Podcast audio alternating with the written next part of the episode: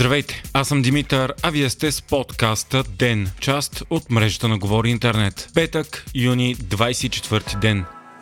Днес парламентът взе историческо решение да подкрепи френското предложение за вдигането на българското вето за това Северна Македония да започне преговори за присъединяване към Европейския съюз. За решението гласуваха голямо мнозинство от 170 депутати от Продължаваме промяната ГЕРБ, ДПС и Демократична България. Въздържали се бяха БСП, а против ИТН и Възраждане. Така нареченото френско предложение, тъй като идва по време на председателството на Франция на съвета на Европейския съюз, предвижда българските условия пред Скопие да се превърнат в условия на всички страни членки на ЕС, а гарант за тяхното спазване на Европейската комисия. Това обаче не означава автоматично вдигане на ветото. Конкретното предложение, което бе гласувано от парламента, е предложено от Демократична България. То дава мандат на правителството да вдигне ветото при следните условия. Вписване на българите в македонската конституция като държавотворен народ, нищо в преговорния процес да не бъде тълкувано като признаване на македонски язик от България, добросъседството да остане критерии при процеса на присъединяване и спазване на договора от 2017 година. Ако това се случи, правителството официално може да вдигне ветото, но преди това България и Северна Македония трябва да подпишат двустранен протокол, в който да са посочени конкретните стъпки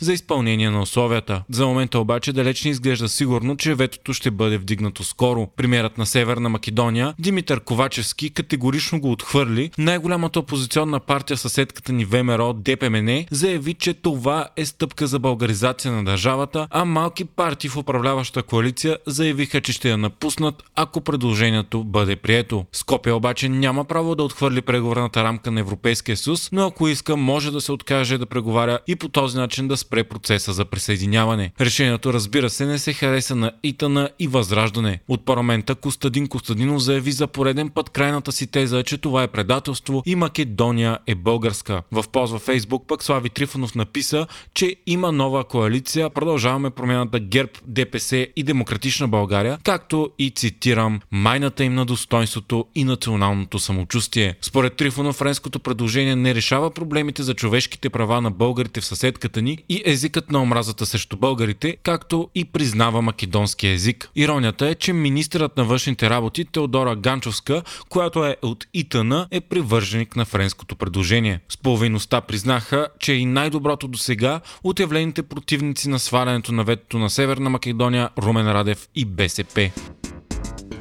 Един от най-известните и гласовите депутати на Възраждане, Елена Гунчева, обяви, че напуска партията и Народното събрание. Тя отправи остри критики срещу лидера Костадин Костадинов, сред които това, че той се държал с пренебрежение към русофилите и прибирал безочетните пари на депутатите си. Тя заяви, че не вярва на лидера, законодателната дейност на партията била хаотична и освен това имало забрана за медийни изяви. Костадинов искал верни, а не умни и мислещи хора, написа тя в публикация във Фейсбук. Гунчева обяви и че ни е станало ясно защо почти всеки път Възраждане е гласувала заедно с ГЕРБ, а председателя на парламентарната група на ГЕРБ Десислава Атанасова е била чест гост в стаята на Възраждане в Народното събрание.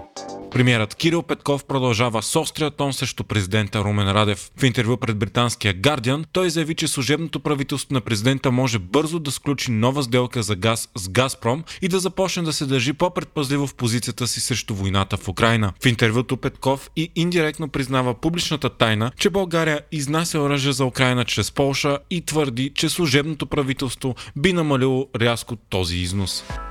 Украина и Молдова вече са страни кандидати за членство на Европейския съюз. Това решиха лидерите на блока на срещата си в Брюксел. Статутът за кандидат обаче не е старт на преговорите за присъединяване, което може да отнеме години. Решението трябва да се вземе от Европейския съвет. Други страни кандидати са Турция, Сърбия, Черна гора, Северна Македония и Албания. Преговори обаче към момента се водят само от Турция, Сърбия и Черна гора. Междувременно украинското правителство е наредило на военните си сили да се изтеглят окончателно от Северно Донец, като по този начин последния голям град, контролиран от Украина в Луганск, е окончателно под руски контрол. Губернаторът на Донецк обяви, че нито един град в областта вече не е безопасен и е изключително опасно местните жители да останат там.